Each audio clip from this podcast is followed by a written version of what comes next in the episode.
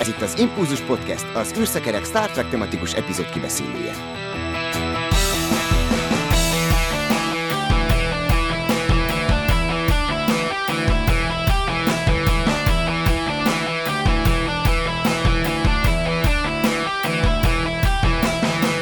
Szervusztok, kedves hallgatók! 233-szorra köszönhetlek itt titeket az Impulzus Podcastben, mai vendégünk pedig nem más, mint Magdi. Szia! Sziasztok! Szerkesztőtársam pedig Dév. Szervusz! Sziasztok!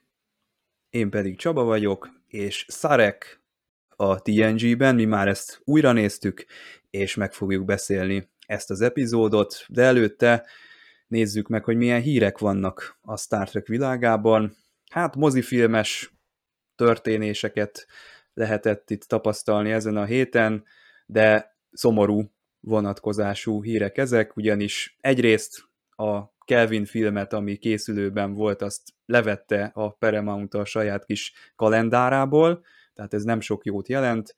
Ugye néhány héttel ezelőtt elvonult a rendező, Matt Shackman, aki be volt tervezve a projekthez, és úgy tűnik, hogy ez annyira beborította a menetrendet, hogy már nem is tudnak tervezni ezzel a filmmel. A másik dolog, ami minket annyira nem érint, de azért mégiscsak egy érdekes dolog, hogy az Egyesült Államok szeme elől levették az összes Star Trek filmet a Paramount Plus szolgáltatásról, úgyhogy hát nekem kezd az a benyomásom kialakulni ezekről a streaming szolgáltatásokról, hogy ez, ezek mindenre jók, csak a nézői igényeket nem tudják kielégíteni soha, úgyhogy nem tudom, ti egyébként, hogyha mozifilmet kell nézni, akkor milyen forráshoz szoktatok nyúlni általában, Magdi, te honnan, honnan veszed Legálisat mondjam.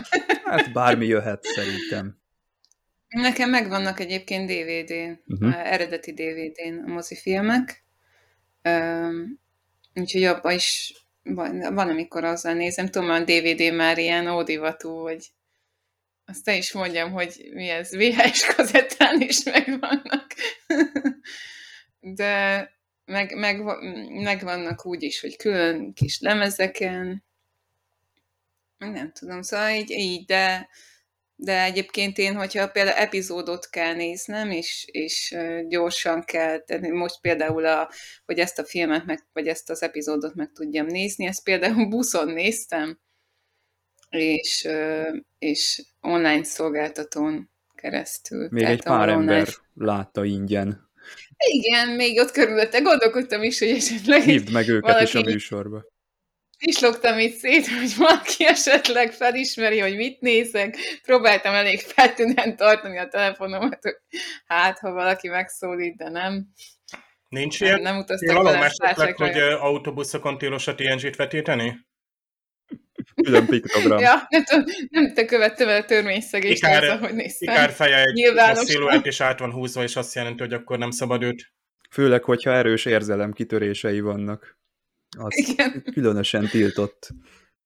Hát úgyhogy így, így, így szoktam általában nézni. Meg hát én, én azért voltam mérges, és azért érint mondjuk valamilyen szinten ez a dolog, mert például én Netflixre azért fizettem elő annak idején, mert a Discovery azon ment. És én, én tényleg így, így szerettem volna nézni, legálisan, meg ráadásul, hogy ott ö, ö, magyar felirat is volt hozzá, tehát így teljesen jó volt, és, és nagyon mérges voltam, amikor így az orrom elől elvitték a hanyadik, negyedik évadot. Azt hiszem, a, akkor. Meg az egészet. Tehát nem csak Meg az... az egészet, igen. És levették az összes Star Trek-et a Netflixről. Ugye a Netflixen csak angolul voltak fönn, de hát az is jó volt, hmm. meg könnyű volt elérni. És, és hát ez bosszantó volt. Ráadásul tényleg úgy, hogy előtte beharangozták, Európában is, tehát én nem is értem azt az egész metódust, amit ott csináltak, mert beharangoztatták a színészekkel, hogy jön a negyedik évad, és akkor az utolsó pillanatban meglevették, és egy másik szolgáltatóhoz rakták, aki ugye, vagy a Paramount, aki, akik nem voltak elérhetőek Európában. Tehát beharangoztak Európában negyedik évadot, majd e, tulajdonképpen a rajongók mindenhol, tehát így fel voltak háborodva, és mindenhol azt nyilván azt mondták, hogy ők meg fogják nézni valahogy. Tehát én nem értem, hogy ezzel mit értek el, azt érték el, hogy mindenki próbálta mindenhonnan letölteni az aktuális epizódokat, ahelyett, hogy egy szolgáltató ö, adta volna, nem, nem tudom, mi a koncepciója ennek. Nem értem. Dév, úgy emlékszem, hogy te is mérges voltál, mert te éppen nézted újra az előző évadokat, és hát azt sem szabadott most már a térségben megtenni. Hát igen, ott az, az egész például a német közönség nagyon felháborodott, arra emlékszem, és egyébként pont utána a Paramount lépett, és a, ott tehát például több európai országban, nálunk sajnos nem, elérhető Pluto TV nevű hát ingyenes ilyen streaming platforma föltette hát hetenként a Discovery részeket, ott meg lehetett nézni fix időpontban. Tehát nem lehetett lehívni, hanem az úgymond egy ilyen lineáris tévéadás, csak online, elég furcsa megoldás, ugye így 2021-ben, tehát tavaly volt ugye ez a negyedik évados mizéria, és másik furcsaság meg hát pont múlt héten volt, amikor is a, a Destination Star Trek rendezvény, ez azért nem egy olyan nagy rendezvény, de hát akkor is jelen voltak ugye a, a, a, a műfajnak, a zsánernek a képviselői, és hát még maga a nagy Paramount is kint volt, és vitte magával a Strange New Worlds-öt, meg Krisztina Csongot, ugye, aki lánt alakítja, csak hogy a Németországban soha senki nem látta, vagy nem láthatta a Strange New Worlds című sorozatot. Hát legalábbis legálisan. Tehát így Krisztina Csong előtt is nem kigyóztak a sorok, de hát mondjuk ott volt például Marina Sörtis, vagy Armin, Armin Shimmerman, aki előtt azért tudtak menni rajongók, hiszen ők ismerősek voltak. Ugyanúgy a Prodigy is kapott egy beharangozót odaként, miközben nálunk bemutatták szinkronosan, a német közönség még majd valamikor most ősszel látja szintén velünk. Ezt az első etapot? Az első etapot még nem látták a németek. Tehát vannak ilyen, ilyen furcsa anomáliák, ahogy a, a filmek is elég érdekes, hogy az amerikai közönség nem tudja elérni, de ott, ott teljesen más, hogy zajlott, mert hogy nem is tudom, hogy most a, az Amazon, vagy nem is tudom ki, ki voltak a jogok, vagy lettek hosszú időre, és így egyszerűen nem tudták, tehát sokszor maga a szolgáltató nem tudja, a, nem birtokolja a jogokat úgy szólván a bemutatóra, hiszen régiókra ki van osztva, vagy meg van vásárolva bizonyos időkre, ezért lesz érdekes ez a Paramount indulás is nagyon furcsa lesz. Németországban se úgymond teljesen saját néven, meg idehaza se úgy indul el, hogy, hogy Paramount Plus, hanem így, így bújtatva ugye ez a, nem is tudom, NBC vagy Sky Showtime, tehát így összegyúrva, de legalább lehet, hogy több, több érdekes tartalom lesz, lesz benne. Ugye a mozifilm halasztással kapcsolatban meg én csak nagyon röviden most csúnya leszek, és leoltom a rajongókat, akik egyrészt azt mondják, hogy akkor már nem lesz mozifilm, meg akik, azokat is, akik azt mondják, hogy miért. Én azt mondom, hogy, hogy remélem, hogy lesz, és jó, hogy vannak mozifilmek, és ezek action blockbusterek, tehát ezek ebben a műfajban mozognak, és abban viszont nagyon jól mozognak, és a színészeket illetően is. Viszont röviden, én most hallgatom, hallgatok egy német podcastet, akik most így elkezdték a nagy klasszikus mozifilmeket kibeszélni, tényleg ilyen több órás, nagyon hosszú kibeszélőkről van szó, és tényleg a produkciós háttérbe belemennek, és amennyi halasztás, rendezőváltás, a színész fog-e szerepelni, tehát amit csak úgymond Memory Alfáról össze lehet szedni, és egyáltalán nem egyszerűbb azoknak a 70-es, 80-as évekbeli forgatásoknak a háttere, mint a maiaké.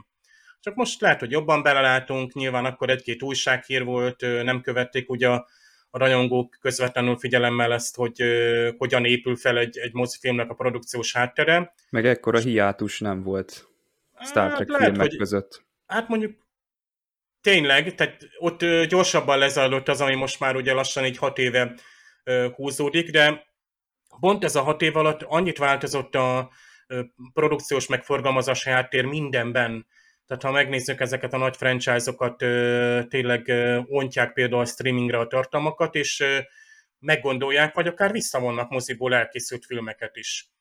Tehát például itt, a, itt volt ez a Nicholas Meyer projekt, amiről itt szoktunk beszélgetni, hogy podcast lesz. Én meg azt mondom, hogy hát azt is milyen jó lenne, egy, egy mégiscsak szifiről beszélünk, hát, ahol a látvány is számít, ahol egy, egy Kán karakternek az arcát azért mégiscsak jó lenne látni biztos jó színész adja elő majd hangban is, de azért az ember kíváncsi meg a háttérre, hogy ott milyen a bolygó, mi, tehát azt az bemutatni, tehát Star Trek rajongóként gyakorlatilag örülni lehet annak, hogy ilyen tartalom van és ilyen technikai háttérrel. Nyilvánvalóan most történetileg van, akinek szimpatikus az egyik fajta történetmesélés, van, akinek nem. Viszont az, hogy ennyi féle fajta sztori van, és itt a prodigy is lehet említeni, hogy, hogy felnőttek számára is nagyon élvezetes a sztori is, és a karakterek is nagyon rajta vannak, meg a magyar hangok is egyébként ezt is el lehet mondani. Tehát ennek én azt mondom, én most itt pozitív szemlettel, hogy örüljünk, és én, én abban reménykedek, hogy az, a Paramount kicsit realizálja azt, hogy ha mozira ezt nem lehet megvalósítani, vagy túl drága egy mozis költségvetés, akkor tényleg felezzék le a költségvetést, és csináljanak ö, ö, a streamingre egy ö, megvalósítható minisorozatot, vagy kisebb ö, ilyen feature filmet, és a rajongók biztos, hogy szívesen fogják nézni, és meg fogják nézni, vagy több emberhez eljut, mint ö, itt a mozik bizonytalanságát tekintve, hogy ö, hányan mennek el ma, és vagy milyen filmekre mennek el az emberek ö, moziban. Na, hát szerintem a tanulság, hogy rajongóknak merevlemezen, SSD-n legyen betárazva az összes mozifilm, meg az összes sorozat, mint Magdinak, esetleg DVD gyűjteményen sorakozzanak ezek a dolgok, mert streaming szolgáltatóknál soha nem lehet tudni, hogy mi történik. Itt Star Trek mozifilmeknél azt gondolná az ember, hogy Home of the Star Trek Movies, a Paramount Plus, ezt soha nem állították egyébként, de hát azért mégiscsak. Tehát ott van a logó a filmnek az elején, meg a végén, nem számítana erre az ember, pedig nem először történik meg, tehát azt hiszem volt már tavaly vagy tavaly előtt is egy ilyen, hogy hopp, egyszer csak az összes mozifilm elillant az előfizetők elől, és ez mondjuk egy ilyen karácsonyi időszakban idegesítő lehet, hogyha mondjuk valaki így leülne, megnézni egy jó csillagösvényt, vagy nem tudom, a Kán haragját, vagy bármit, és na ez most nincsen itt, és ő mondjuk nem olvassa a híreket, és akkor ott keresi jobbra-balra, ott ül az egész család, várja a Star Trek-et, és nem sikerül elindítani, tehát készüljetek B-tervel, kedves hallgatók, hogyha ilyen esetre ö, is számíthatunk, akkor, akkor legyen mihez nyúlni. Egy apokalipszis esetén is biztosítva legyen a Star Trek ellátottság. Hát egyébként én, én, én csak annyit tudja Kelvin filmekről, hogy egyébként a Kelvin filmek így, így három film is elég kerek, tehát én, én, hogyha véletlenül úgy adódna, hogy nem folytatnák, hogy kicsit sajnálnám, mert egyébként megszerettem a karaktereket, de, de hogy mindegyiket úgy fejezték be tulajdonképpen mind a három filmet, hogyha van folytatás, van folytatás, ha nincs, nincs és ráadásul a Calvin filmek, én nekem azt gondolom, hogy a, megtették a kötelességüket, mert mert miattuk van most egy csomó Star Trek sorozat, és szerintem talán nem is fektetnek annyi energiát így abba, hogy a mozifilmekbe tehát hogy a mozifilmeken nincs akkor a hangsúly most, mint, mint ami volt akkor, amikor elindultak. És most már sok-sok sorozat inkább az, az, ami viszi tovább a Star Trek-et, úgyhogy én örülnék neki, a folytatnak, de, de, de teljesen jók így is a filmek. Jó így ez a három film is. Azt a Kelvin trilógiát, azt hát el is lehet vinni egy lakatlan szigetre, hogyha nincs kéznél az a Teljesen originál jó, tízes igen. mozifilm pak, akkor ezzel is el lehet lenni. Egyébként a USA előfizetőknek megmaradt a Star Trek, és az Into Darkness, de a Beyond az már lekerült, tehát aki De miért? Miért pont a belekezdene valami... pont ebbe a trilógiába, az már nem tudja lezárni a, ezt a fejezetet. Pedig ott, a, ahogy Körk idősödik, az annyira jól elő van adva, és ezt a negyedik filmben szintén meg lehetne játszani. Körkösödik. Hát körkösödik, vagy pálykosodik. Egyébként én most hát láttam egy előzetes nemrég, és láttam egy nagy Paramount logót, és aztán feltűnt Chris Pine. Egy kicsit borostásan, és de nem a Star Trek 14-et reklámozta, hanem És nem a... is a Wonder Woman, gondolom. Ö, az se sajnos. Ö, Bár az nem Paramount szokott lenni, azt hiszem. Nem. Itt ugye, itt is hát nem science fiction, inkább fantasy, de, de hát Chris Pine most egy nagy franchise-ba vágott, ugye Dungeons and Dragons-szal is erre elég sokan kíváncsiak, mert ugye Chris Pine azért egy menő arc, egy jó színész, pont egy ilyen action, humoros blockbusterbe jól beleillik, és hát egy Paramount filmben van egy kicsit furcsa, de ez nagy moziba fog jönni. Egy kicsit ilyenkor sajnálom, hogyha fenébe is ö, örülök, hogy van egy ilyen film, mert egy ilyen jó kis, ilyen kicsit fentezis, mitikus kalandfilm, stb. Ö, jól jön, ö, de, de azért egy Star Trek is milyen jól elmenne azért a mozikban. Tehát egy kicsit akkor ilyenkor mégis én is azt mondom, hogy a fenébe is, amikor van egy pénz, meg stúdió, és tudnak csinálni más filmet, akkor bizony, akkor na de hát majd meglátjuk. Szerződések is vannak gondolom ott a háttérben. Figyelem! A műsorban spoilerek bukkanhatnak fel.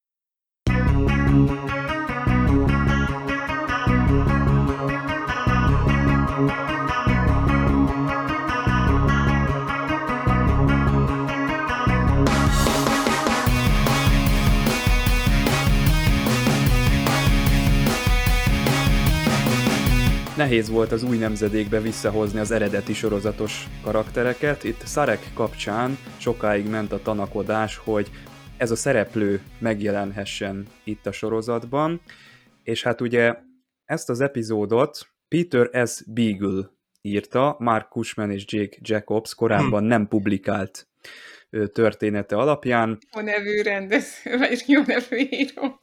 A Biggerről nekem egy ilyen kiskutya jött eszembe, mint a... A Portos. Charlie Brownnak, vagy a Portos is. Tehát ilyen hosszú, hengeres, aranyos feje van, szereti a sajtot.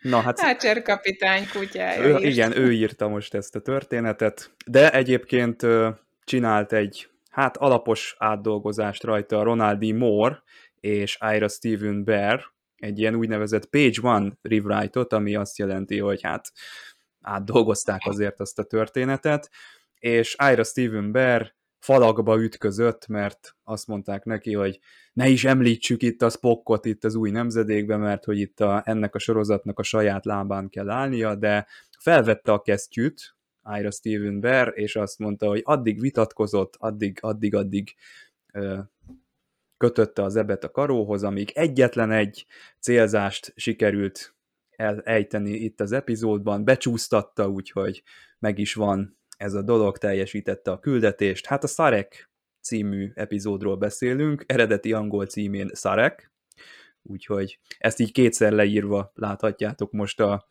adásunkhoz tartozó leírásban. Továbbra is Magdival és Dévvel beszélgetek, én pedig Csaba vagyok. Kicsit személyesebb oldaláról ismerhetjük meg Szareket, és nagyon sajnálom, hogy nem lehettem ott, amikor ez premierben ment ez az epizód, mert akkor még csak az eredeti sorozatot ismertük, néhány mozifilmet, szintén az eredeti sorozat legénységével, és nagyon kíváncsi lettem volna, hogy hogyan hat ez a történet, amikor még olyan 20-valahány éves ez az egész franchise, és egy ennyire merőben új tapasztalatot szerzünk a Szarek karakterről, és ilyen jó jelenetek tekintetében. Dév, te mindig szoktad említeni ezt a koncert jelenetet itt korábbi adásokban is, úgyhogy biztos te is nagyon vártad már ezt az egészet, de Magdi, neked mennyire jön be ez a Szarek történet itt a TNG-ben?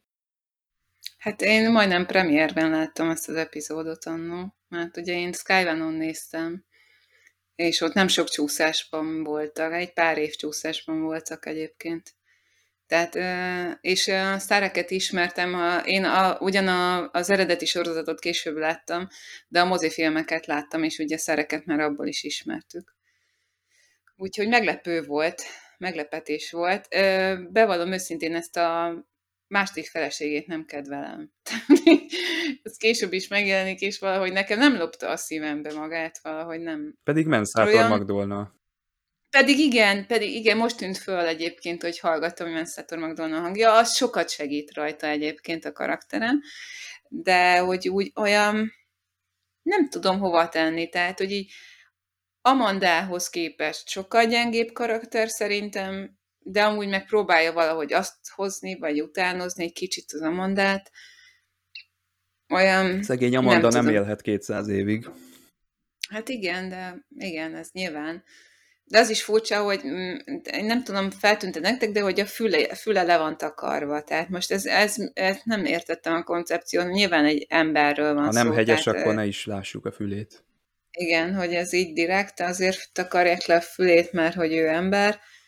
Nem tudom, furcsa volt ez a, az a öltözködés. Meg nem tudom, nekem valahogy így nem, nem annyira a szimpi, de, de inkább csak az, hogy olyan, olyan semmilyen. Tehát nekem jelektelen a karakter.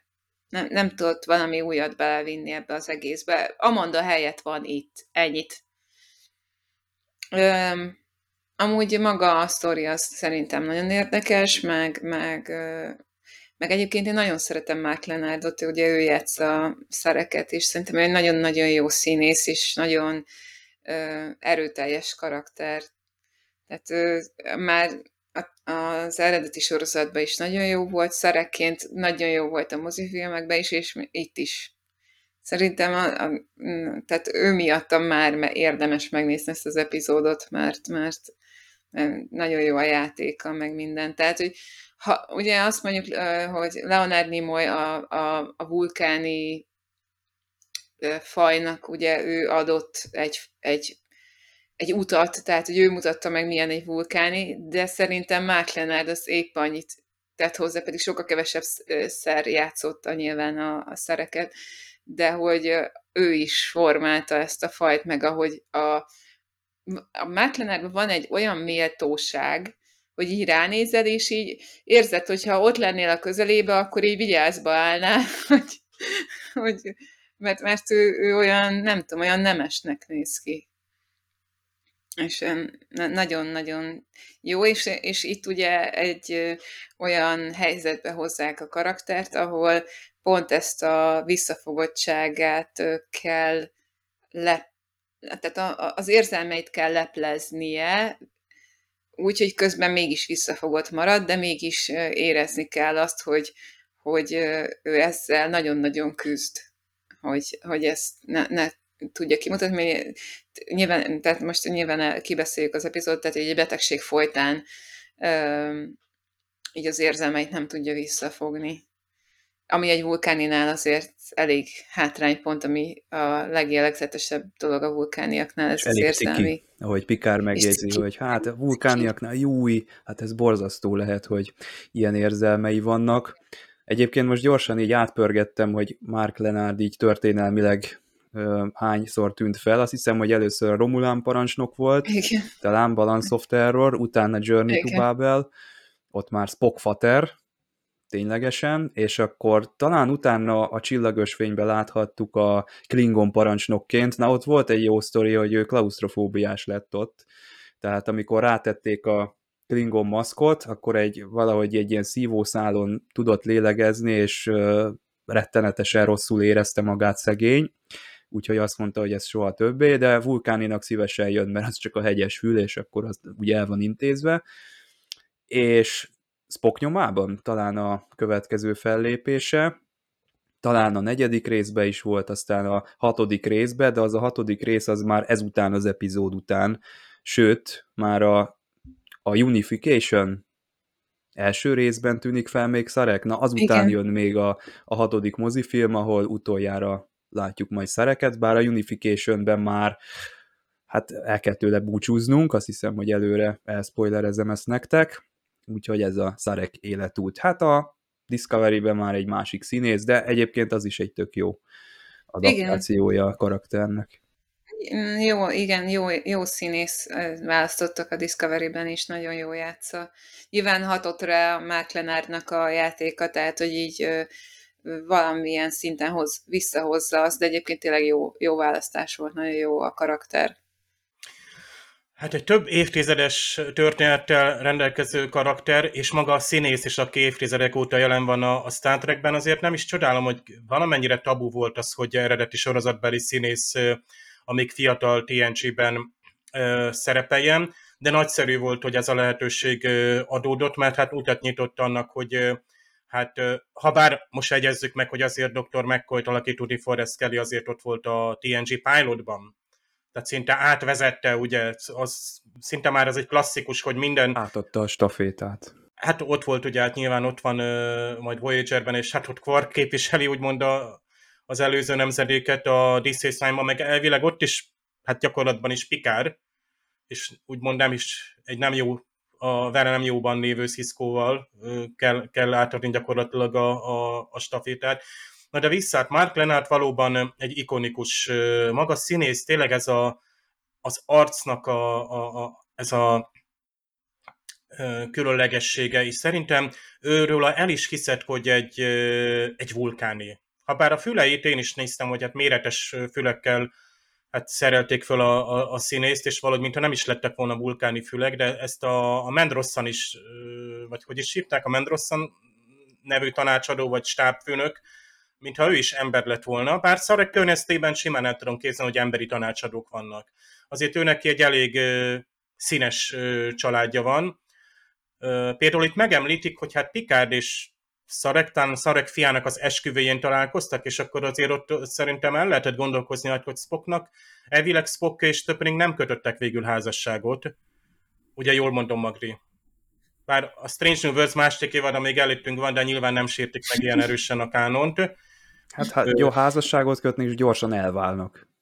De hát ez még meg... Hát igen, mert de? Hát ugye az eredeti sorozatban a Konut Kalifi a vulkáni szertartás, a házasság vagy küzdelem. Jó, de hát Pikár még nem lehetett ott, mert még meg se született. De nyilván. Úgyhogy nem, nem, tudom. nem tudom pontosan, hogy... Mert igen. is lehet gondolni, és most... Hát Cyborg, de Cyborg meg, meghal. Hát hát Cyborg mint egy elefánt van most itt előttünk, de nem mondjuk ki, hogy miért beszélünk mostában annyit Cyborgról de... kedveljük karaktert. Vagy az is lehet, hogy van Szereknek egy másik fia, simán lehet mondjuk a, a Perintől is lehetett egy fia, nem? Vagy Peri? Előkészítés alatt van egy sokadik Star Trek sorozat, Hát soha tudja. nem látott utódjáról fog szólni. De te megnézted az eredeti, de biztosan jól van fordítva, tehát hogy biztos, hogy azt mondja, hogy a fiának az esküvője, nem? Nyilván ott nincs kimondva. Angolul is, meg magyarul is azt mondja. Ott tényleg csak Pikár említés. Ez is milyen milyen finom, és milyen, ugye egyrészt megfejeltjük, a Picard természetesen ő egy, egy, egy disztingvált úriember, egy igazi, egy igazi gentleman, tehát ő a diplomata a Star Trekben, de még Picard hangneme is sokkal méltóságteljesebb, kifinomultabb, szinte szertartásos, ahogy Szarek jelenlétében viselkedik, a legnyobb tisztelettel. Tehát szinte Szarek egész környezetét áthagyja az iránta irányuló figyelem és tisztelet. 200 két éves, hát egyébként most, ha megnézzük, tényleg itt volt ugye ez a hát Unification epizód, amit majd 91 novemberében láthattak az amerikai nézők. Tehát És mikor fogjuk azt kibeszélni? Ugyan? Ötödik évados, tehát az még jó, nekünk azért egy ilyen másfél évre satszolom, vagy hát nem biztos, hogy pont annyira. Akárhogy is a Unification bemutatója után alig egy hónappal mutatták be a hatodik Star Trek mozifilmet, ahol ugye Sarek szintén jelen van, és most például említetted a, a Spock nyomában filmet is, ahol ugye Szarek számon kéri körkapitányt, hogy hát miért nem hozta el a fiának a katraját. Tehát ki az, aki számon kérhet egy a kapitány? Tehát tényleg Szarek, ő egy, egy, egy, egy, egy fogalom. Tehát ő, ő, ő igen, számunk kérhető, bár az ugye 2293-ban játszódik, tehát 70 évvel azelőtt. Tehát itt óriási időbeli különbségek vannak, és valóban itt más felesége kell, hogy legyen Szarek, neki már a harmadik felesége. Ugye volt azt hiszem az a hercegnő, akitől ugye Cyborg született, ő ugye idősebb Spocktól, meg hát ott volt Amanda, akit a Discovery-ben is láthattunk, mint hát végül is Michael Burnham nevelő a, a, anyja is volt egyben. És Perin viszont nekem nagyon szép volt például a Pikárral történő jelenetei, tehát főleg az a utolsó pillanat, amikor gyakorlatilag Pikár elmondja neki, amit ugye Szarektől felfogott. Egyébként nagyon fontos lesz, hogy amit Pikár itt Szarekből átélt, azt majd hát Spocknak is átadja, ami megint egy felemelő és különleges. Mert akkor már Spock nem találkozhat ugye az édesapjával, akivel valamennyire elhidegült és ott is viszont látjuk egyébként Perint, tehát nem csak, hogy egy kósza karakter, hogy jaj, most egy másik felesége van Szereknek, és, és bemutatja itt mindenkinek. Ez, hogy Perin tudja, hogy őnek egy vulkáni férfi a férje, és tudja, hogy ez a férfi szereti a maga vulkáni módján, de ugyanakkor azon az emberi módon is, ami Cyborg, nem Cyborgban, hanem Szarekben különleges módon ott van. Tehát ő annak ellenére, hogy tisztavérű vulkáni, ő talán Spocktól is emberibb. Tehát egy, egy, ráadásul szinte Szarekkel mindig olyan krízis szituációban találkozunk, amikor ő egy ilyen, ilyen megtört, és, és most is gyengének tűnik, hiszen beteg. De mégis ebben a ö, erőtlen és gyenge Szarekben fedezhetjük fel az ő legnyobb ö, erényeit, érdemeit, ahogy ő ugye említ van, hogy milyen jelentős diplomáciai tevékenységet folytatott, de az is, hogy mennyire küzdött a két oldal között, hiszen mennyire szeretné a gyöngétséget kifejezni, a szeretetét a fia iránt, meg a felesége iránt is nem teheti. Tehát mindkét állapotát valamilyen szinten gyűlöli, vagy nem tudja elfogadni. Tehát ez borzasztó módon ezt a meghasonlottságot, vagy amúgy meg harmóniát bemutatja ez egyetlen egy epizód, úgyhogy a beteg szareket mutatják be. Tehát ez zseniális az a döntés, hogy végül nem egy random vulkán jött ide, hanem Szarek, akinek félig ember a fia. Meg ember volt a felesége, meg ez a felesége is emberi. Tehát ez, ez nagyon érdekes, hogy egy azért a TNG-ben nem annyira ismert vulkáni fajt, azt úgy tesznek elénk, hogy gyakorlatilag egy nem tipikus vulkánit hoznak ide, aki ráadásul vulkáni mi voltában is tulajdonságében megtörve érkezik ide. És de azon keresztül ismerik fel, és Picard erre a legjobb. Tehát Picard nagyszerű arra, hogy ő egy iratlan lap legyen. Hogy ő befogadja szereknek ezt a hatalmas az érzelmeit is, meg a, a nagyságát, mert egy rendkívül finom, jó érzésű ember a Picard, aki visszafogott tud lenni, és nagy tisztelettel tud bánni ö, emberekkel. Tehát a Picard képes arra, hogy befogadjon. Tehát ő van annyira szerény is, hogy befogadjon egy ilyen hatalmas lelket ugye ebben az agyegyesítésben, de itt tényleg azt kell mondani, hogy ez az elmének, a, az elméknek, a személyeknek a, az egyesülése, hiszen Picard, ahogy ki is fejezi, hogy ő kapott többet. Tehát tényleg egy óriási szenvedés volt, pláne egy emberként megélni, emberként nem tudja annyira szabályozni ezeket az érzelmi viharokat, amik rohantak, de mégis ő tartja magát szerencsésebbnek, hogy ezt a gazdagságot befogadta a szarek részéről, szóval kiváló a felállás az epizódban, tehát ez tényleg egy mérföldkő a TNG-ben. Jók ezek a konfliktus helyzetek is a hajón, például ez a tömegverekedés kicsit a The Trouble with Tribbles jelenetre emlékeztet, kocsmai bunyó. És ha jól látom, ott O'Brien mögött még egy csinos hölgy is beállott a kakaskodásban. A tessék Magdi, itt van egy erős női karakter, mit szólsz? Addig ez nekem is feltűnt, hogy olyan, nem is tudom, jobb horoggal húzott be ott valakinek, hogy azért ez így elég kemény volt. De tényleg így az egész igazi kantin hangulat volt.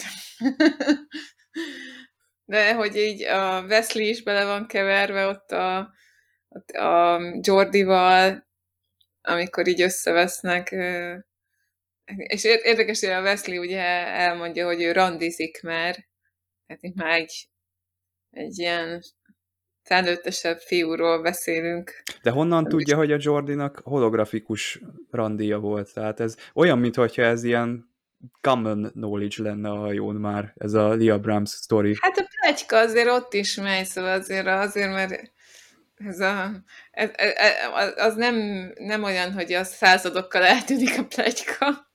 Biztos, hogy plegykálják a hajón. Mi lezártuk azt az epizódot, azt hittük, hogy ezzel vége van. De hát ez megy tovább Igen. akkor. De aztán a, ugye Wesley az anyukájával is összeveszik, vagy az anyja veszik vele össze, Beverlyvel, Picard összeveszik Rikerrel, ami az is ritka. Pont eszembe jutott egyébként ez valahogy most így megragadott, hogy hogy így elképzelni ezt a szituációt, hogy van a főnököd, akivel egyébként tök sokat kell együtt lenni, mennyi, nem tudom, hogy hogy vannak beosztva, de azért nagyon sokszor együtt vannak. És, és aztán szabad idejükbe, mert elmennek koncertre, és egymás mellé ülnek a koncerten. Tehát el tudod képzelni, hogy a főnököddel ennyire jóban legyél, hogy egyébként majdnem 24 órában együtt vagytok, de amikor elmentek egy koncertre, akkor is egymásra ültök le. Úgy elképzeltem, hogy ez milyen lehet.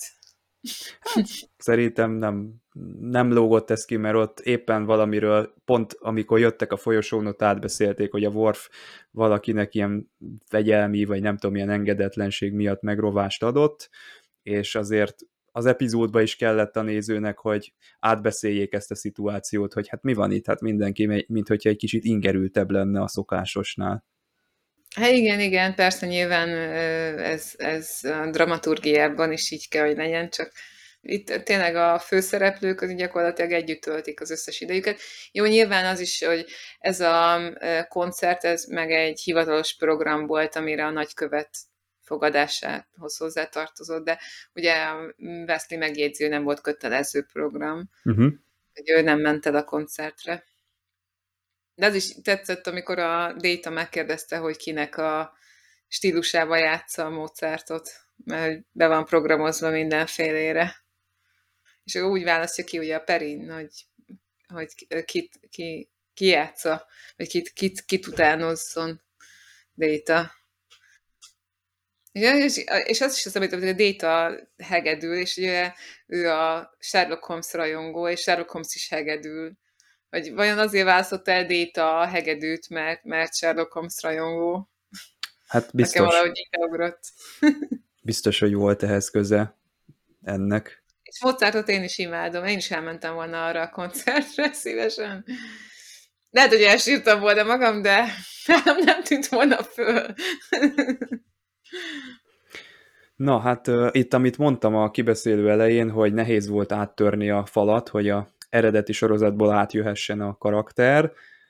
Erről ti mit gondoltok? Mert én megmondom őszintén, nekem ez egy szimpatikus hozzáállás, hogyha most megnézem az új Star Trek sorozatokat, kéne egy ilyen policy, hogy ne, ne a, kivéve a Lower Decks-et, mert az ugye erre épül, hogy legyen tele mindenféle utalással, tehát ennek az a lényege, hogy ez, ez így történjen.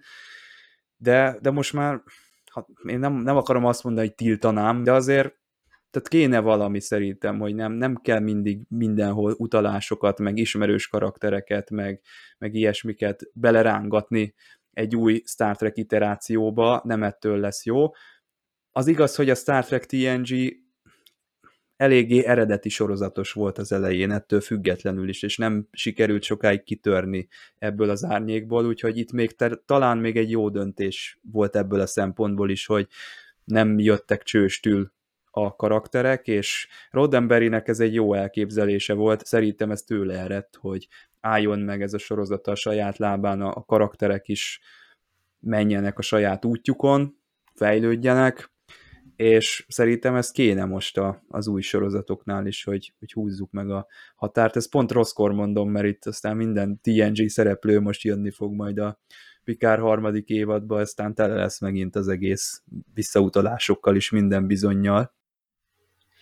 Nekem csak annyi, hogy a, nagyon, te, ugye ki is beszéltük a Strange New worlds és nekem nagyon tetszett a, az első szezon és, és minden, de való igaz, hogy amikor így behoznak egy, egy régi karaktert, és, és akkor nyilván az új színészek a saját magukat így hozzáteszik ezekhez a karakterekhez, és, és néha azért így nehéz elvonatkoztatni, mert nyilván, hogyha ismert karaktert hoznak be, akkor szeretné az ember, hogy hasonlítson arra, akit, akit szeretsz, meg aki, a, a, a, milyen karakternek őt megszereted.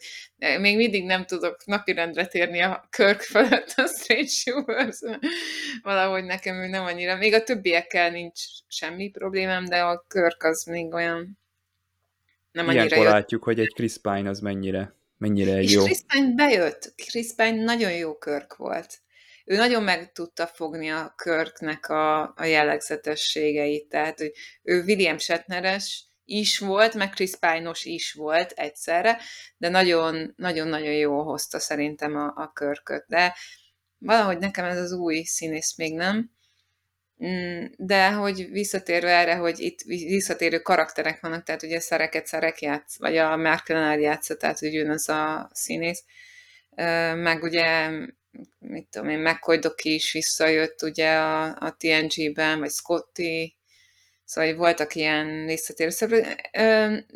Igazad van, hogy így jöttek vissza, de olyan távol egymástól, és annyira nem sűrűn, hogy szerintem egyáltalán nem volt zavaró a Pont ezért jött, ezért sült el jól szerintem, mert, Igen, mert előtte nem, nem volt, tehát ez erősítette Szareknek a jelenlétét. Uh-huh.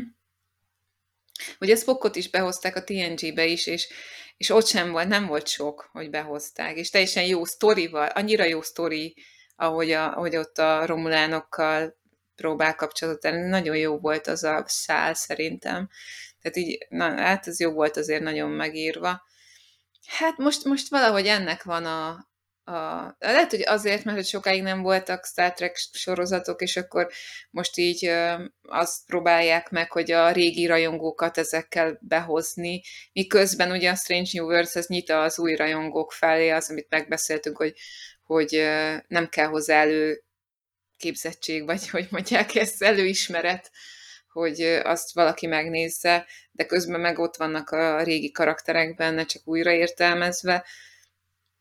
Hát igen, most ennek az ideje van, de, de együtt értek veled, mert tök jó lenne egy olyan Star Trek sorozat, ami meg nem sehova sem nyúlkál, és nem elő történetet csinál, és nem utótörténetet, hanem egy önálló, mint a, a Voyager volt, vagy a vagy a TNG. Hát, ez is a maga módján hiába előtörténet volt, de ugye azért olyan karaktereket hoztak be, amit akit nem ismertünk. Mm, a Deep Space Nine is teljesen ilyen újszerű volt. Szóval igen, egy ilyen sorozat jó lenne, ami, amiben építsék fel a saját világukat, meg a saját karaktereiket, de jól. Hát aztán nem tudom, lehet, hogy vannak ilyen időszakok vagy vonalak, hogy most éppen ennek az időszakát éljük a nosztalgikus uh-huh vonalnak, és most, most mindenki így visszautalgat, meg régi karakterekkel próbál játszani. Hát igen, de ahogy te is mondod, egy sorozat azért lehet, hogy tehát van most itt négy-öt sorozat, nem tudom mennyi Star Trek megy párhuzamosan, és tulajdonképpen mindegyik ugyanarra épül, hogy egy kicsit ismerős legyen, és egy kicsit új legyen. Lehet, igen, hogy igen, kockázatos igen. lenne egy teljesen új terep, mondjuk nem tudom, elszigetelődnének, mint a Destiny a Stargate Universe-ben, vagy a, a Voyager a, a Star Trek Voyager-ben, de va- valami ilyesmit én szívesen néznék, vagy egy teljesen új korszakba. Lehet, hogy a, még az Enterprise előtt is lennének, vagy közben, vagy, ut- vagy utána közvetlenül, tehát olyan korszakok, amikor nem tudsz fizikailag behozni, vagy ha csak nem időutazás történik, akkor nem tudnak megjelenni ott a karakterek. De hát a, ugye a Stargate is ezzel küzdött, amikor a, a Universe volt, hogy, hogy ott is már kínjukba találták ezt ki, hogy menjünk jó messzire, és akkor nem, nem jönnek be a szereplők, de aztán ott is bejöttek. Hát mert ott meg ugye a, ez a kapcsolat, mik, mik is voltak azok Ilyen a kövek? kövek volt, kommunikációs kövek. Igen, tehát de én, én például ilyet, ilyet meg tudok bocsájtani, tehát most most ilyen ikonikus karakterek, meg színészek, főleg ha elérhetők, de erre szerintem én elég sokszor szoktam mondani, hogy itt, itt van William Shatner, miért nem szerepelő, és itt ott, ott, akár te mondod Csaba, hogy miért, miért kéne szerepelnie mondjuk körként. Legyen egy maszkot viselő Ferengi, vagy Bánom Issént, és akkor jó, jó poén lesz a forgatás is. Valóban ez nagyon érdekes a nosztalgia, tehát annélkül, hogy ebből egy különadás lenne most, hogy most ez a Késő. Picard harmadik évad, és akkor ez TNG és TNG folytatás meg nem is, mert már úgysem az a korszak, de azt hiszem, hogy a kifejezetten azzal a szándékkal hozták vissza a karaktereket, hogy megmutassák, hogy ővelük is az elmúlt évtizedekben mik történtek, mint ahogy, és most gyorsan vissza is jövök ide a, a, a műsorba, hogy a Száreknél is látjuk, hogy ő már öreg. Tehát ő már a karrierje végén van és ezt kéne valahogy becsülettel befejezni. Tehát ez nem az a szarek, aki, aki tehát itt nem a, nem is látjuk azt a fajta, akivel itt a kapcsolatfölvétel zajlik, vagy a tárgyalás, mert nem érdekes. Tehát nyilvánvalóan a néző is arra koncentrál, hogy szarekkel mi történik, illetőleg, hogy ez a két szál, tehát hogyan lesz egy szimpla sztoriból, hogy ö, ö, egy, egy, egy idősödő beteg ember kihatással van, hát mivel vulkáni, és a vulkániaknak telepatikus képességei vannak, ezért az érzelmei kivetítődnek, és milyen jó, már is ott van a szifis ötlet rá van húzva, és ez tök jó, hogy, hogy egy, mondhatni egy, egy profán téma, ami egy bármely más sorozatba elmegy, ezt meg tudják oldani, hogy Star Trek-es meg is köntösbe teszik, és akkor itt vannak ezek a konfliktusok, amik eleve egy rodemberi tabut sértenek szintén, hogy hogy, vagy szerintetek például a, oké, okay, a Wesley és a Jordi. Tehát a Jordi már van egy párbeszéd arról, hogy Dömon zászlóssal randezúlik a Wesley, és milyen tökös, meg hogy milyen még gratulál is neki, és Wesley már izgó, stb. Ez teljesen rendben van. Ez egy korrekt párbeszéd Jordinak és Wesleynek is a jelleme szerint. De amikor a, a Szarek érzelmeinek a hatására egyébként kiderült, azt hiszem, hogy indiferens volt, hogy nem kellett a szarek mellett ülnöd, hogy téged befolyásoljanak az érzéseit. Tehát O'Brienék úgy verekedtek ott a, a Ten Forwardban, hogy tök messze voltak valószínűleg. Tehát kisugárzolott a hajón, és valaki mondjuk fogékonyabb volt, mindegy, ezt, ezt már nem magyaráz. Ez attól is függött, hogy ez a Szeket nevű olasz csődör, az mennyire tudta ezeket az érzelmeit a szareknek kontrollálni. Érdekes volt ez a szareknek a stábja. Érdekes mindig, amikor jönnek ilyen nagykövetek, és ilyen ilyen no-name, hát jó, itt megnevezett ilyen, ilyen stábtagok vannak, vagy a delegációnak a tagja, ővelük kapcsolatban mindig valami kiderül, valami turpisság. No de uh, szerintetek Jordi és Wesley titokban tényleg ilyesmit gondoltak, hogy Wesley azért titokban mondjuk lenézte a Jordit, hogy ő csak a holófedélzeten egy csődör, vagy még ott se, a, a Jordi meg kirögtek titokban Wesley-t. Szerintem ez csak a pillanat ez, vagy, tehát nem azt jelenti, hogy bennek, bennük voltak ezek és felerősödtek ezek az elnyomott mondjuk ilyen gyűlölet, vagy ilyen mert a verekedésnél tényleg random, ott, ott mindenki mindenkivel. Egyébként tök jó, hogy Worf így eltart két embert magától, meg tényleg hát O'Brien is tiszta elemében van, és a verekedést már kintről lehet látni. Tehát ugye Riker és Worf mit sem sejtve mondja, ugyan már hát nem vettem észre semmit, és akkor már lehet látni, hogy ott repülnek, nem is tudom, ott az hol van tényleg, amikor azt hiszem O'Brien belép, lehet, hogy a Deep Space Nine-ba, és elrepül egy szék a feje, így elsüvít a képernyőn keresztül egy szék. Az a triplis részben van, de valahol nagyon emlékszem, hogy van egy ilyen tömegverekedés. El tudom képzelni, hogy az a triplis, mert ez annyira komikusan hangzik, hogy ez oda teljesen beleillene. Éppen, hogy utána tud nézni, de hát olyan gyorsan, hogy... De azt a jó asztalt, hogy szétzúzzák ott az étkezőben. hogy szedik össze ott a roncsokat, hogy visszaemelik az asztalt, és akkor Crasherék is ott gondolkoznak, hogy most mi volt, mi nem volt. És... Egy nappal előtte ott még a Troy ette a csoki fagyit, és most már egy romhalmaz az egész. És nagyon durva, hogy mennyire rátérnek, hogy hát ez nem elszig. A Picard szerintem legyintene, ez biztos valami elszigetelt eset, és, vagy elszigetelt esetek, és akkor azonnal Crusher azonnal indítja itt a, ugye viszi a szokásos nyomozást, hogy nem, hanem itt ugye nagyon összefügg azzal, hogy szarek ott van, és a vulkániakat mennyire nehéz, egy vulkánnak az érvelése letaglózó, hogy kapitány jobban tenné, ha ugye a tényleg valós okait keresné ezeknek a, az eseményeknek, és ugyan már hát szarek nagykövet, ez teljesen rendben van. Tehát mindenki megpróbálja meggyőzni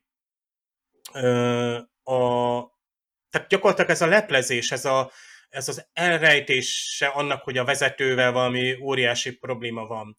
És ez, ezek ilyen nagyon régi sémák, mert ö, most mondhatnánk ö, elnököket, akiknek ugye titkolták a, a fogyatékosságát, gyengeségét, vagy betegségét, vagy próbálták sokáig ugye a, nyilvánvalóan a modern média előtti időszakban, hogy, hogy á, az elnök jól van, egészséges és teljes erőben van, vagy a adott vezető, és furcsa, hogy a vulkániak, ahol ugye gyakorlatilag egy elég ilyen transzparens a társadalmuk. Tehát azért szókimondóak, nyíltak, őszinték, hiszen azért a telepátia is ott van, tehát nem nagyon tudsz hazudni egy vulkáninak, meg egy vulkáni sem hazudik. Itt meg folyamatosan gyakorlatilag... Na, hát ezért találják meg maguknak a szeketet, ugye Pikár ezért kéri föl Détát, hogy hát beszéljen már azzal a kollégával, mert ő belőle azért ki lehet húzni a az igazat. Na, de Dave, mit is kérdeztél az előbb, mert val- valamilyen kérdés itt elhangzott.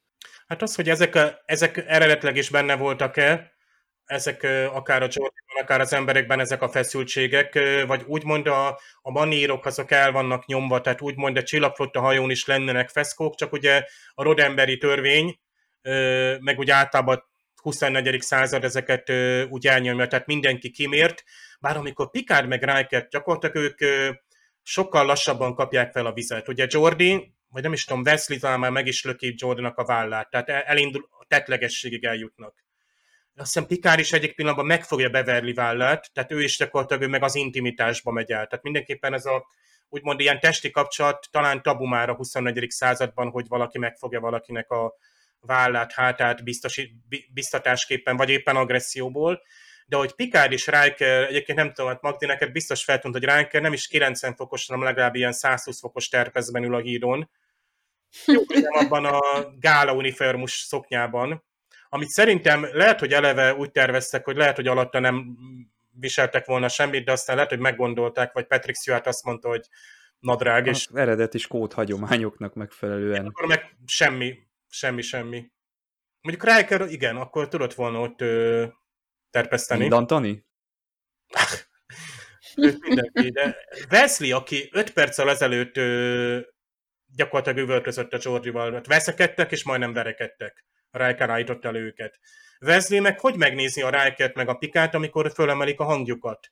Meg Worf is, tehát ott mindenki csak néz, még ott ugye ez a, ez a nagyon új gétzászlós is, aki ott a kormány mögött helyettesíti Rétát. Tehát mindenki odafordul.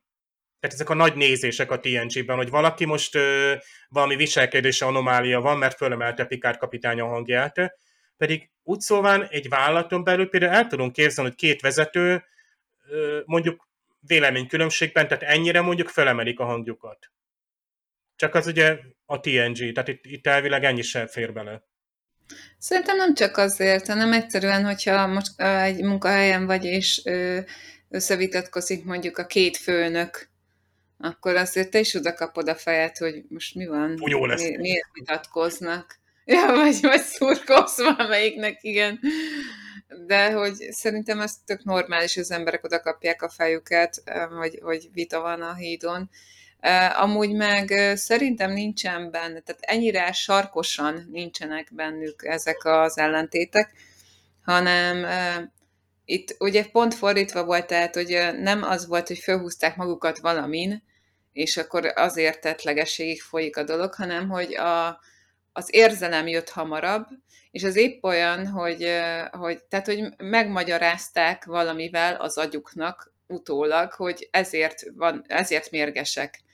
De és az ember, amikor mérges, akkor mond olyan dolgokat, amit egyébként nem is gondol komolyan. Tehát ez, ez biztos, hogy mindenkivel megesett már, hogy mérg, mérgébe valamit oda akart vágni a másiknak is. Tehát egyébként azt így teljesen normálisan, sose gondolná, hogy ilyet mondana a másiknak, csak abban a, a ilyen hirtelen felindulásból akkor mond valamit. És szerintem ez is, ezek is ilyen konfliktusok voltak, hogy hát amikor a Beverly megüti Beszlit, és utána mondja a, do, a, a tanácsadónőnek, hogy soha nem ütöttem még meg.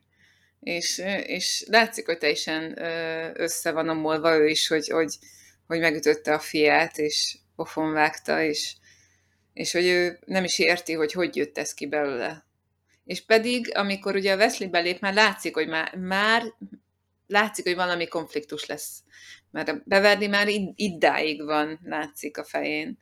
És hogy, hogy kötekszik a fiával. Ugye Wesley nem is akar először vele vitatkozni, tehát ez csak úgy jön. Szóval nem, szerintem ezek, ezek nem valódi konfliktusok, amik itt elhangzottak, hanem egyszerűen csak, csak úgy adódtak. Vagy, vagy ami, amikor Riker összeveszik a pikára, az, amit elmond Riker, azt egyébként nyugodt hangon épp úgy elmondhatta volna. Tehát ha, lehet, hogy egyébként tök normálisan gondolta a Striker, csak éppen összevitatkoztak Pikára, és Pikár, amikor így leesik neki, hogy ők is vitatkoznak, akkor gyorsan hang, hangnemet vált, és megérinti így a Rikernek így a karját. Tehát, hogy így, oké, okay, oké.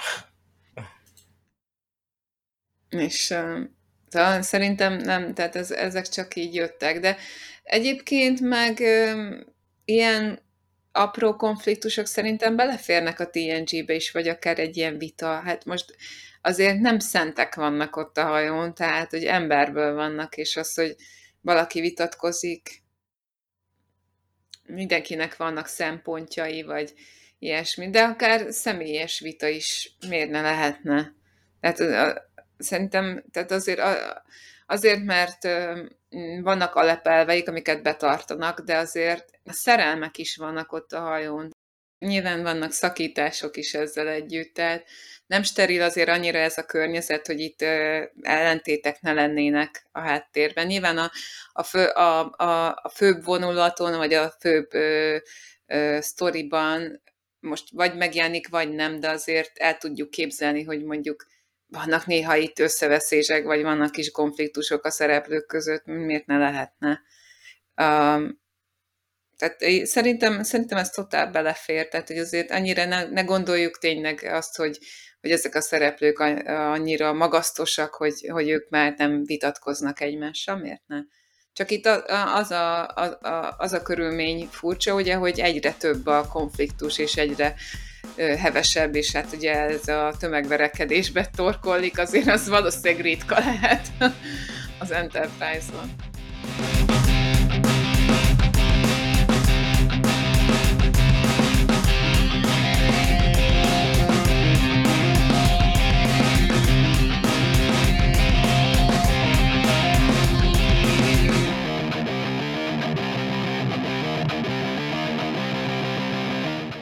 She Who Is My Wife.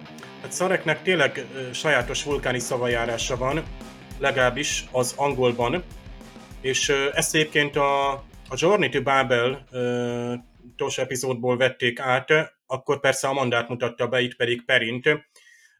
Érdekes, hogy ez a magyarban teljesen közönségesen jön át, neveztesen, hogy engedje meg, hogy bemutassam a feleségemet. Ráadásul hát az angolban is, meg a magyarban is Mrs. Sarekként szólítja meg, ugye Perint Picard nekem valahogy annyira leesik a, a képernyőről, hogy egy vulkáninak a, a hitvesét így szólítják meg, no de mindenképpen hát ez, a, ez az eredeti verzió is. És hát így megismerjük Perint. Nagyon szépnek találtam az epizódban, hogy Pikárnak milyen, hát szinte szinte emelkedett hangnemben beszél bármikor Szarekről, nyilván a tisztelet jeleként, és hát van is tényleg nagyon szép a fordítás is, ami visszaadja ezt, és példaként például azt tudom mondani, hogy ugye van egy ilyen mondat, hogy Pikár nagyon reménykedett abban, hogy amíg kiderült, hogy hiú remény, ezzel az úttal kapcsolatban, hogy Szarek megosztja majd vele ugye a gondolatait, az emlékeit, és his unique understanding of the history he's made, he's made, itt magyarul viszont nagyon szépen hangzik, vagy még szebben hangzik, azt mondja, hogy azt reméltem, hogy Szarek megosztja velem az emlékeit, az általa formált történelem kulisszatitkait. Hát mondjuk 70 éves legalább, de még annál is több a Szarek által formált történelem, tehát tényleg itt vannak, vagy biztos voltak nagy és neves tettek, amiket ő végrehajtott. Annál inkább, hát furcsább a magyar fordító Détával kapcsolatban, amikor is, hát Déta azért elég nyíltan beszél magáról, miszerint ő csak programozva van, hogy az egyedi zenei stílusokat utánozza, ugye mint egy 300 neves hegedűművésznek a játékát tudja imitálni, és hát fölajánlja a választás Perinnek, és azt hiszem Tatalia, ő egyébként egy kitalált, csak itt a Star Trekben szereplő, Menuhinnal ellentétben mondjuk, de akárhogy is, amikor megerősíti ez Data, azt mondja, hogy I hope you find the performance pleasing. Magyarul érdekes, hogy azt mondja, hogy remél, remélem kielégítően imitálom. Tehát még még erősebben kihangsúlyozza, hogy ez csak egy imitáció, míg szerintem én úgy érzem, hogy Data azáltal, hogy hogy áttekintette és összegezte ezen hegedőművészek játékait, voltak éppen interpretálja inkább, és nem pusztán imitálja az ő előadó művészetüket. Egy erőszak járvány tört ki mm, az Enterprise fedélzetén, de valahogy az eredeti verzióban nem ennyire erőteljes. Tehát ez a járvány jelleg, ezt nagyon szeretik szerintem akkor is már a, a fordítók. Ugye itt csak annyira volt szó, hogy outbreak of violence, illetőleg Epidemic of Violent Incidents Aboard the Enterprise, tehát az erőszak járványként terjed vagy erőszak járvány tört ki pont akkor, amikor Szareka a fedélzetre érkezett. Érdekes ez a hasonlat, hogyha valami így, így, így, így terjed, vagy egyre több eset van, incidens, akkor azt már járványként értelmezzük, és természetesen a Crusher is rögtön először ugye azokat a lehetőségeket zárja ki, hogy okozhatja ezt valamilyen ö, egészségügyi tehát fizikai betegség.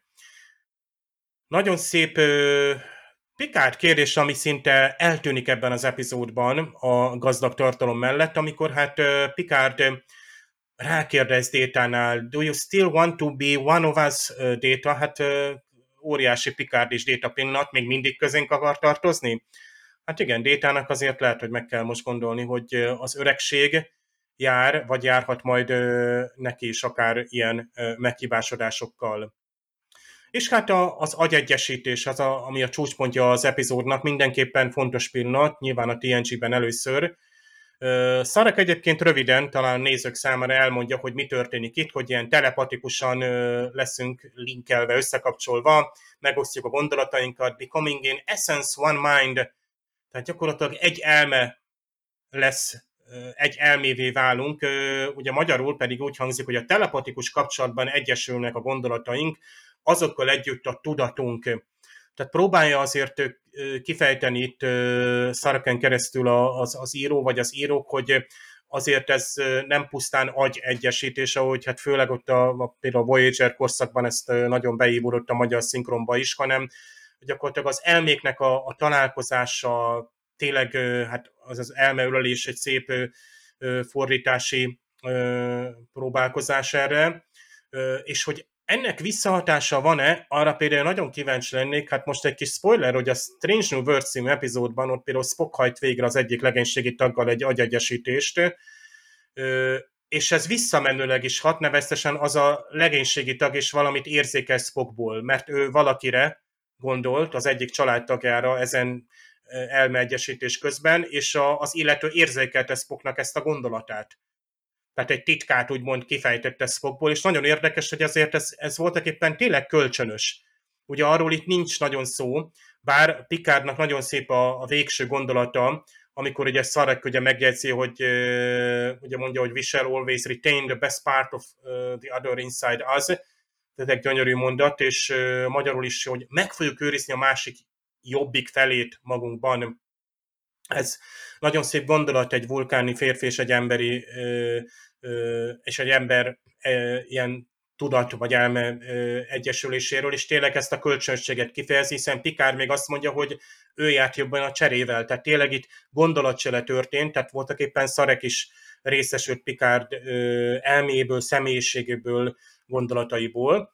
És végül hát ugye klasszikus vulkáni köszönésnek is egy bizonyos formája jelenik meg itt. Mondhatni, itt szintén didaktikus módon elénk van adva, hogy Picard úgy szólván a köszönés egyik felét mondja ki, peace and long life, míg Szarek válaszol, hogy live long and prosper.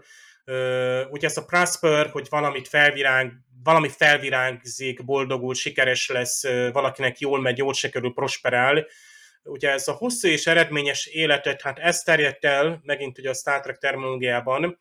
Egyébként itt a magyarban úgy hangzik ez a kettős, vagy ez a üdvözlés, hogy Picard azt mondja, a békés hosszú életet, Szarek meg úgy válaszol, hogy eredményes életet.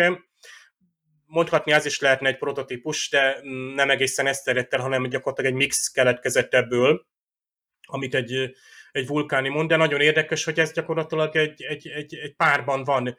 Tehát köszönünk valakinek, és egy másik formával válaszol. Kár, hogy ez nem ivódott bele a, akár a Star Trek írásba, se angolul, se ö, magyarul.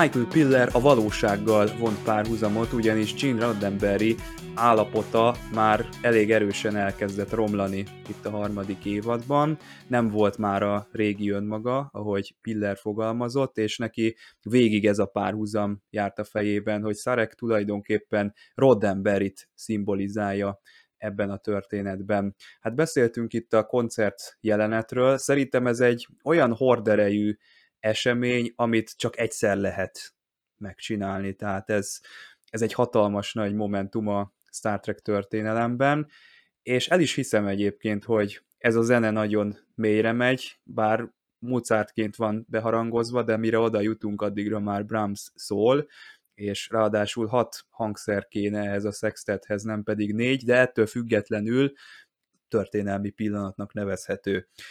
Sokszor elmondják, hogy nagyon jó ez az érzelem kitörés, amit Picard megjelenít, illetve Patrick Stewart eljátszik. Nekem ez a jelenet viszont sosem tetszett. Ugye van egy hasonló a, a Spock, amikor a The Naked Time-ban valami hasonló érzelemroham tör rá, nekem az se tetszett. A, a színészek jók, meg, meg persze, ugye az a baj, hogy a néző ilyenkor azt nézi, hogy jaj, de ügyes ez a, ez a színész, az egyik szeme sír, a másik meg nevet, meg különböző érzelmeket ad elő, és ezt teljesen jól is hozzák ki magukból. Profi a megvalósítás is, itt egy slitt alatt ezt, ezt megoldják, de szerintem ez inkább egy technikai demonstráció, mint, mint hogy a történetbe olyan nagyon beleillene ez a dolog. Azért, mert hogyha nagyon ügyes a színész, akkor át tud vinni neked egy érzelmet, és ez egy tök jó, de hogyha így folyamatosan ugrálunk, hogy most egyszer ez, egyszer az, azt, azt már nem tudja a néző szerintem lekövetni magában. Szóval ez szerintem sok és átadhatatlan a nézőnek, és Patrick Stewart és Leonard Nimoy is szerintem kicsit olyan finomabb, precízebb emberek. Ő nekik nem ilyen jelenetet kell írni, ahol zokognak és bömbölnek és ordítanak, hanem most nem tudom, hogy hogy kellett volna, de valahogy én valami finomabb megoldást találtam volna arra, hogy például Szarek kifejezze azt, hogy mennyire imádta Spockot és Amandát. De hát ez csak az én véleményem valószínűleg, mert azért ez a jelenet is eléggé ö, nagyra tartott a rajongók között. Nekem inkább a koncert jelenet marad meg itt az örök klasszikusként. Ez nem csak a Szarek szintjén működik, hanem általános üzenetként is ez egy nagyon jó epizód, tehát azt lehet mondani, hogy hogyan közelíted meg a száreket ezzel a problémával, hogyan mondod oda az arcába, hogy hát bocsánat, de ön már alkalmatlan a feladatra, de hogyan közelíted meg az idős rokont, vagy az idős munkatársat, vagy bárkit, tehát ez egy, és általános problémából indult az epizódnak is az írása, tehát nem egyből a szarek jött ide, hanem legyen mondjuk egy magasrangú csillagflottánál dolgozó parancsnok, vagy, vagy valaki a föderációból, aki, aki nagy tiszteletnek örvend, de szembesíteni kéne vele, hogy hát ez így nem lesz jó a küldetés szempontjából, és akkor kézenfekvő volt, hogy jött a szerek, mint hogyha ráöntötték volna ezt az egészet, és így sikerült jól beleilleszteni ebbe az epizódba.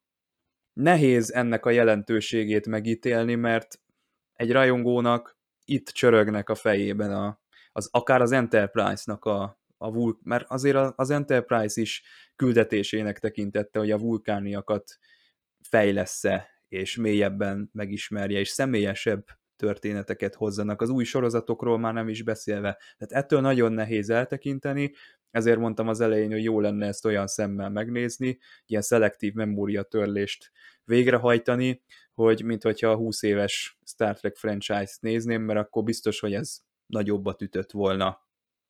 Hát én, én eleve már vulkáni rajongó vagyok, úgyhogy én nagyon szeretek minden részt, amiben vulkániak vannak.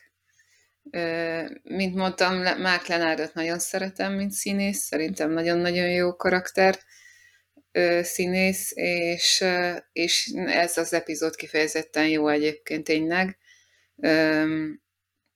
ez, ez, hogy ilyen szituációba helyezték. Ezt nem tudtam, ezt a Gene Roddenberry is párhuzamot, de hát ez meg még többet ad hozzá, hogy, hogy ez is benne van ebben az epizódban.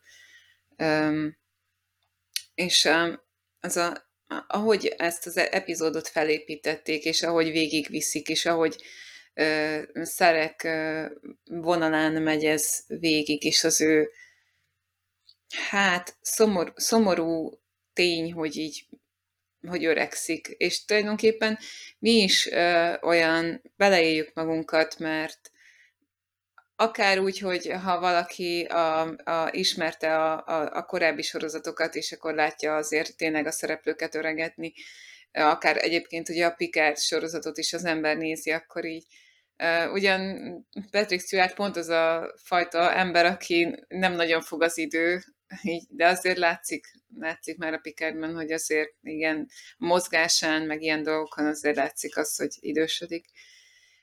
de hogy egy kicsit ez, ez a hogy mondják, ez a szomorúság az entrópia miatt, ez, ez valahogy végig kíséri ezt az egész epizódot. És hogy tulajdonképpen ezzel nem lehet mit csinálni, ez, ez mindenkivel meg fog történni, vagy így, vagy úgy. Itt az, hogy mm, Picard tényleg egy ilyen nagyon bátor és nagyon nemes tettet tesz a végén ezzel, hogy, hogy szereknek segít ezt a ezt átvészelni, ezt az időszakot. Meggyógyítani nyilván nem gyógyítja meg ez, de, de hogy sokat segít neki, legalább a méltóságát visszanyerje. És ez, ez nagyon-nagyon nemes dolog volt, és hát ez nem, így nem csak Szerek egyéniségéhez tesz hozzá ez az epizód, hanem Pikáréhoz nagyon-nagyon sokat. Pont erre gondoltam én is, hogy ez a két színész, a két karakter találkozásáról szólt tulajdonképpen az epizód, és szerencsére kellő mértékben volt ez körbe rakva a történettel. Elgondolkoztam, amit mondtál Csaba, hogy kellett ezt ábrázolni, és egy, egy, egy Patrick Stewart nyilván, ahogy például Mark Lenart is ezt, ezt megegyezte, hogy egy kiváló, tehetséges fiatal színész, azt hiszem vagy 20 éve fiatalabb azért Mark Leonardnál, és tehát biztos, hogy nagyon széles tehát érzelmi spektrumot el tud játszani, illetve mivel színpadi színész, tudja szabályozni is, hogy mennyire erőteljesen adja elő. Nyilván egy televízióban talán nem is kell, főleg ma már ilyen HD képek mellett, tehát minden rezdül is látunk valakinek a szemén. Én például egy olyan megoldást tudnék elképzelni egy mai, még egyszer, tehát egy modern uh, sci drámában, hogy uh, elkezdődik ez az elme egyesítés, és a, azt nem látjuk, hogy Picard, nem tudom, ilyen, hát most nem őrjöngő fenevad, de változik, hanem hogy ez az érzelmi vihar, ez hogy sodródik végig rajta, de el tudjuk képzelni, hogy ő emberként ezt hogy éli meg. Az utolsó pillanatát, pontosabban az utána lévő első emberi pillanatot látjuk, amikor ez véget ért, és akkor Pikárnak az arcán talán egy életnek a fáradtsága vagy küzdelme a, az a vulkáni jelenlét, amit nézőként sem fogunk fel, mert kevés vulkáni karaktert ismerünk közelről, Spockot leszámítva, akiben eleve ugye ez a dualizmus van meg, a őrjöngés, nem őrjöngés, a vergődés, ember is vulkáni között. Egyébként jó, hogy átviszik ezt most az új, az Itumpek átalakított Steve Spockra is, aki nagyszerűen benne van ebben a, szintén ebben a sokszor érzelmileg is megterhelő kettősségben. Szóval itt uh, szerintem Patrick Stewart is szívesen belement volna, hogy finomabban játszon, ha olyan instrukciót kap, viszont azt nagyon szépnek tartottam, hogy itt uh, ott van mellette Beverly Crusher, akinek Pikát gyakorlatilag soha nem mondta el ezeket a gyöngéd érzelmeket, Picard most pedig, hát mondhatni nem csak bábként, de valamiképpen mégiscsak közvetítőként ugye egy, egy, egy férfinek az érzelmeit közvetíti, vagy mondja el emberként, de mégiscsak interpretálja, amikor ugye el közli, vagy Beverly előtt fölfedi ezt, hogy Szarek hogyan érez ugye valójában Amanda, hogyan érzett Amanda iránt, meg most Perin iránt, és ez gyakorlatilag egy csodálatos vallomás tulajdonképpen, ha nagyon burkoltan is. Tehát Crusher lát, lát egy, egy férfit, aki nyilván nem közömbös számára, ahogy érzemekről beszél. Tehát átlényegülve mondjuk Szarek érzelmei által. Ez, egy, ez is egy szép alliteráció tulajdonképpen, vagy, vagy szimbólum inkább, nem meg ugye ezt a Roddenberryt, ezt nyilván én sem tudtam, ez, ez is egy nagyon szép. Főleg azért megható, mert ugye Mark Lenártól is el kell majd búcsúzni, hát Szarek karakterétől ugye ebben a bizonyos ötödik évados Unification részben, és pont Roddenberrytől is ott vesznek búcsút a készítők egy, egy megemlékező felirattal, tehát az ő emlékének szentelik a Unification epizódot, ami hát hát most mondjuk előre, és a, mindenki tudja, hogy mit akarok mondani, hogy egy sarokköve lesz szintén a, a TNG-nek, és nem csak azért, mert ott van Leonard Nimoy, mert Leonard Nimoy föl se tűnik az első részében. Tehát az is ilyen Search for Spock, hogy beszélünk Spockról, de csak távolról látjuk valami Egy videófelvételt. pixeles képet látunk. És róla. az is, tehát szeretem ezt a fegyelmezettséget. Itt, itt egy picit elengedték magukat az alkotók, hogy jó, mutassuk meg, hogy hú, Jordi és Wes verekedjen, vagy elcsattan egy pofon, meg verekedés van az étkezdében. 80-as években járunk, és szeretik, szeretnek látni a nézők ilyet is. Tehát a, a TNG-nek be kell tölteni, tehát nagyon sokféle ö, funkciót. De mégiscsak az, az ö, tényleg sikerült ö, meglehetősen precízen ábrázolni ezt a, a Picard és Szarek közötti, hát voltak éppen Picard dűbe hozza a- Szareket, és ezt később Kirk teszi meg ugye az első Kelvin filmben, kompromittálja gyakorlatilag érzelmileg kínos helyzetbe hozza a hídon. És emiatt ugye Spocknak le kell mondani, itt meg Picard viszi el Szareket egészen addig, hogy a, a logikus megoldásig elengedi, vagy logikus megoldásig el akarja vinni, hogy bevallja ugye ezt a, betegséget, amit valószínűleg magának se valt be, mert a körülötte lévők is ö, beleringatták abba, hogy á, nincs, nincs olyan nagy baj. Egyébként tudjuk, hogy Pikát is sújtja egy, egy komoly betegség, és gyakorlatilag ő is, mintha hát fütyülne rá mondjuk a, a Picard első évadában, amíg e- egészen addig, amíg ő se tud már elmenni mellette. Tehát nagyon érdekesek, hogy ezek az idős emberek hogyan viszonyulnak a, a testi valójukhoz, az érzelmekhez, a, a megtörtséghez. Érdekes nekem nagyon Déta, aki ugye a logikát képviselve próbál szakáthoz utat nyerni, hogy, hogy hát döntse már el, hogy gyakorlatilag a hűség, a lojalitás, vagy pedig a, a szerekhez való hűség, vagy pedig a csillagflottának való kötelezettség jelent nagyobbat, és ezt tudjuk, hogy vulkániaknál, például pont az Enterprise-ból tudjuk, hogy, hogy nem olyan egyszerű ez, hogy egy vulkáni kihez hű, tehát hogy a csillagflottához, a hajóhoz, a kapitányhoz, vagy pedig a, a vulkáni főparancsnoksághoz. Tehát ö, ö, nagyon érdekes, amikor vulkáni karaktereket ilyen közelről megismerünk, és itt a, a TNG-nek egy hatalmas, szintén erénye, hogy úgy mondjam, hogy nem hozott be egy ilyen ismert fajt, mint a vulkáni. Tehát ezzel is elhatárolódott a, az eredeti sorozattól. Itt nincs vulkáni a fedélzeten, akinek a tipikusan ugye Spocky momentumok meglettek volna. Itt most a Data nyilván ő van ebben a szerepben. Ott van Worf, mint Klingon, és őt fejtjük ki részesebben.